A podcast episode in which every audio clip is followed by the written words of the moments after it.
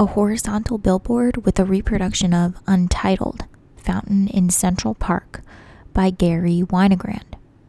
1970, printed in 1981. Originally a gelatin silver print, 5580. 38 inches by 57 inches.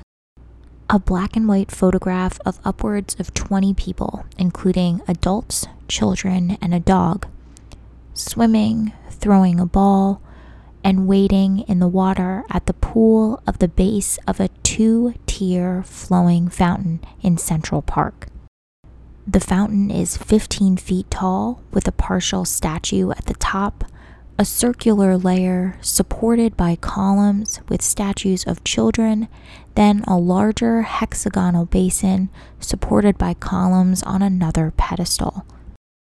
The perimeter of the fountain is lined with people sitting on it and a grassy area behind it that is also filled with people.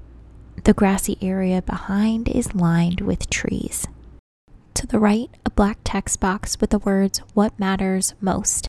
Here, Ian Panyko, director of Cafe The Lodge, discuss achieving one's best quality of life.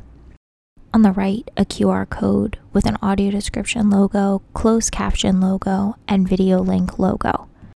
Below, there is additional text. View the exhibition www.luag.org. At sign LU Art Galleries. Logos for Facebook, Twitter, Instagram, and YouTube. Along the bottom, the Lehigh University Art Galleries logo. Thank you to our sponsors, the Pennsylvania Council on the Arts and the Arts District.